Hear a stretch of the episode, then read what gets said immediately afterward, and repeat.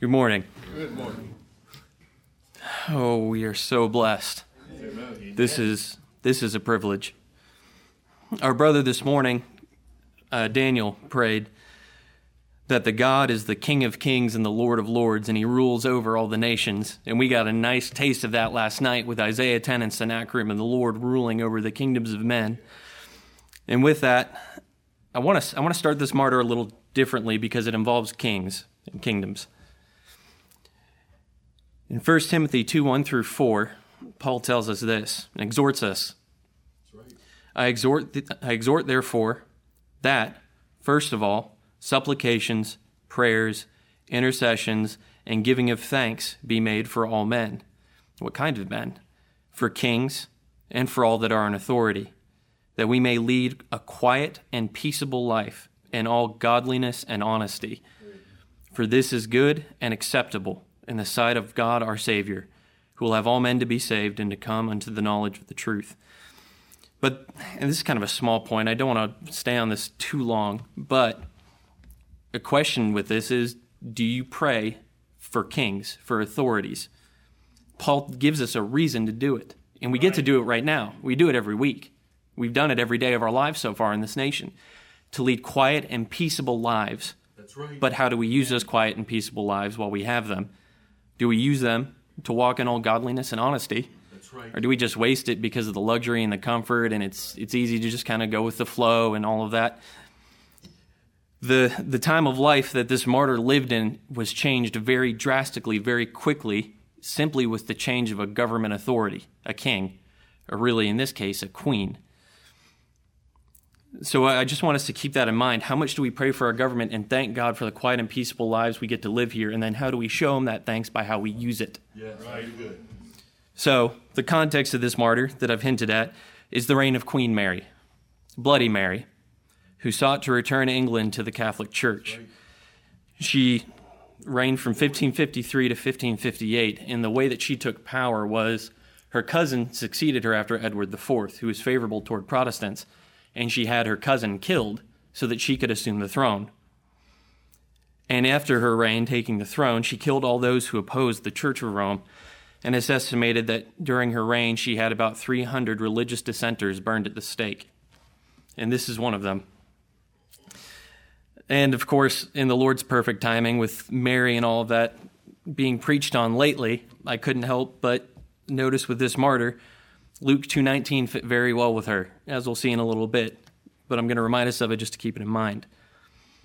But Mary kept all these things and pondered them in her heart. This woman is a great woman for a young lady to use as an example of what a Mary would do in this kind of situation under persecution and the fear of death. And so I begin with our martyr. Her name is Mrs. Joyce Lewis. This lady was the, life, the wife of Mr. T. Lewis of Manchester. She had received the Romish religion as true until the burning of that pious martyr, Mr. Saunders at Coventry. Mr. Saunders was a Reformed Reverend uh, that was burned at the stake in Coventry under Queen Mary. Understanding that his death arose from a refusal to receive the Mass, she began to inquire into the ground of his refusal, and her conscience, as it began to be enlightened, became restless and alarmed. In this inquietude, she resorted to Mr. John Glover, who lived near, and requested that he would unfold those rich sources of gospel knowledge he possessed particularly upon the subject of transubstantiation. He easily succeeded in convincing her that the mummery of popery and the Mass were at variance with God's most holy word, and honestly reproved her for following too much the vanities of a wicked world. It was to her indeed a word in season, for she soon became weary of her formal sinful life and resolved to abandon the Mass and the idolatrous worship Though compelled by her husband's violence to go to church, her contempt of the holy water and other ceremonies was so manifest that she was accused before the bishop for despising the sacramentals. A citation addressed to her immediately followed, which was given to Mr. Lewis, who, in a fit of passion, held a dagger to the throat of the officer and made him eat it, after which he caused him to drink it down and then sent him away. But for this bishop summoned but for this bishop summoned Mr. Lewis before him as well as his wife, The former readily submitted. That would be Mr. Lewis readily submitted. But the latter resolutely affirmed, his wife, that in refusing holy water she neither offended God nor any part of his laws. She sent home for she was sent home for a month, her husband being bound for her appearance, during which time Mr. Glover impressed upon her the necessity of doing what she did, not from self vanity, but for the honor and glory of God. Amen. Mr. Glover and others earnestly exhorted Lewis, the woman, to forfeit the money he was bound in, sorry, the husband, to forfeit the money he was bound in rather than subject his wife to certain death. But he was deaf to the voice of humanity and delivered her over to the bishop, who soon found sufficient cause to consign her to a loathsome prison, whence she was several times brought for examination. At the last time, the bishop reasoned with her upon the fitness of her coming to Mass and receiving as sacred the sacrament and sacramentals of the Holy Ghost. If these things were in the Word of God, said Mrs. Lewis, I would with all my heart receive, believe, and esteem them. The bishop, with the most ignorant and impious effrontery, replied, If thou wilt believe no more than what is warranted by Scriptures, thou art in a state of damnation. Astonished at such a declaration, this worthy sufferer ably rejoined that his words were as impure as they were profane. Amen. Right. After condemnation, she lay a twelfth month in prison, the sheriff not being willing to put her to death in his time, though he had been but just chosen.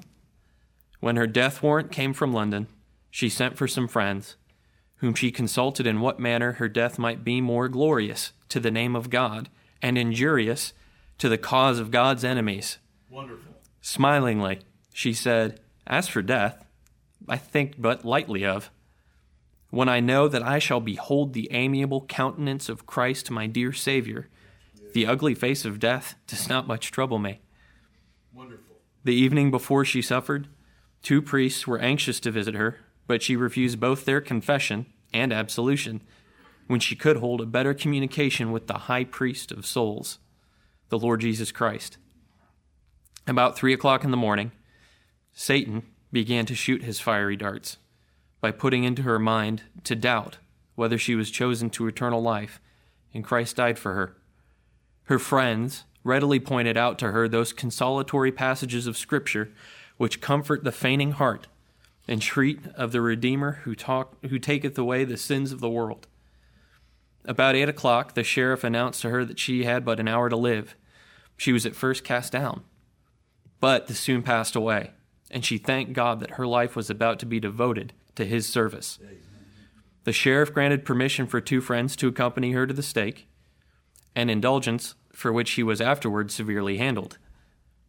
Mr. Renninger and Mr. Berner led her to the place of execution, in going to which, from its distance, her great weakness, and the press of the people, she nearly fainted. Three times she prayed fervently that God would deliver the land from popery and the idolatrous mass, and the people, from, for the most part, as well as the sheriff, said Amen. Amen. When she had prayed, she took the cup, which had been filled with water to refresh her, and said, I drink to all them that unfeignedly love the gospel of Christ and wish for the abolition of popery. Her friends and a great many women of the place drank with her, for which most of them afterward were enjoyed in penance. When chained to the stake, her countenance was cheerful, and the roses of her cheeks were not abated. Her hands were extended toward heaven until the fire rendered them powerless, when her soul was received into the arms of the Creator. The duration of her agony was but short, as the undersheriff, at the request of her friends, had prepared such excellent fuel that she was in a few minutes overwhelmed with smoke and flame. The case of this lady drew a tear of pity from everyone who had a heart not callous to humanity. And so she died. And that's our woman. Amen. It's a record that, you, that we're blessed to have of all these martyrs to remind us of how thankful we should be for what she had and to give us an example of how to face trials. There are moments here where she was discouraged, and there are moments where we can look at Peter, the apostles, even Mary, and others. They didn't do it perfectly, but they always had faith and they were fully convinced of Christ their Savior, and that gave them the strength to carry on and the, the foundation that they needed for their faith to devote their lives to Him for what He had done for them. Let us be provoked in the same way as it's already been prayed this morning for the glory of God and our Savior Jesus Christ. Amen. Amen. You heard about Bloody Mary and the martyr's memorial that was presented to you this morning. Remember that you heard that she reigned from 1553 to 1558. Fifty years later, King James I of England, the sixth of Scotland, reigned, and a man tried to take his life. They found him and all his co conspirators.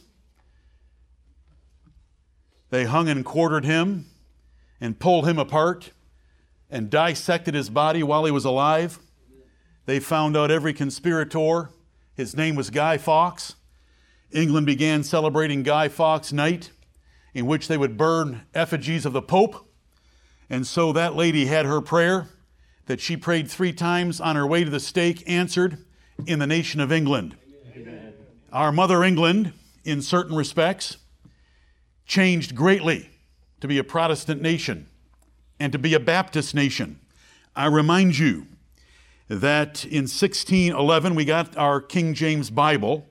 That was a few years after Guy Fawkes had been pulled apart and his Catholic conspirators pulled apart. In 1642, seven Baptist congregations in London, England, issued the first Baptist Confession of Faith. In 1689, 100 Baptist congregations in London issued the Second Baptist Confession of Faith.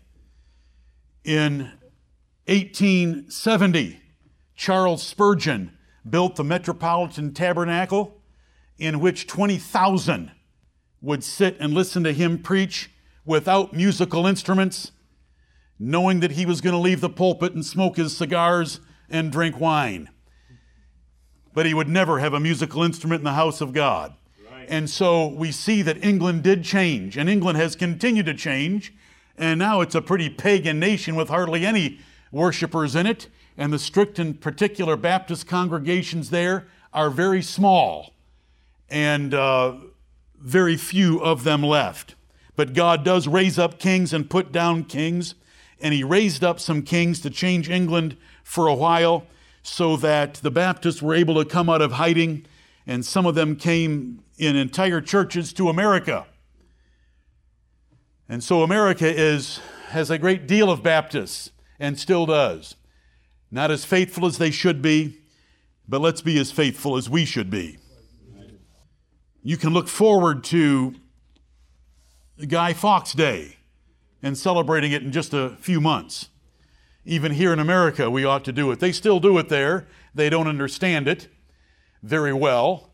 You know, it's in the history books and you can look it up so easily, but let's remember that God had mercy that way.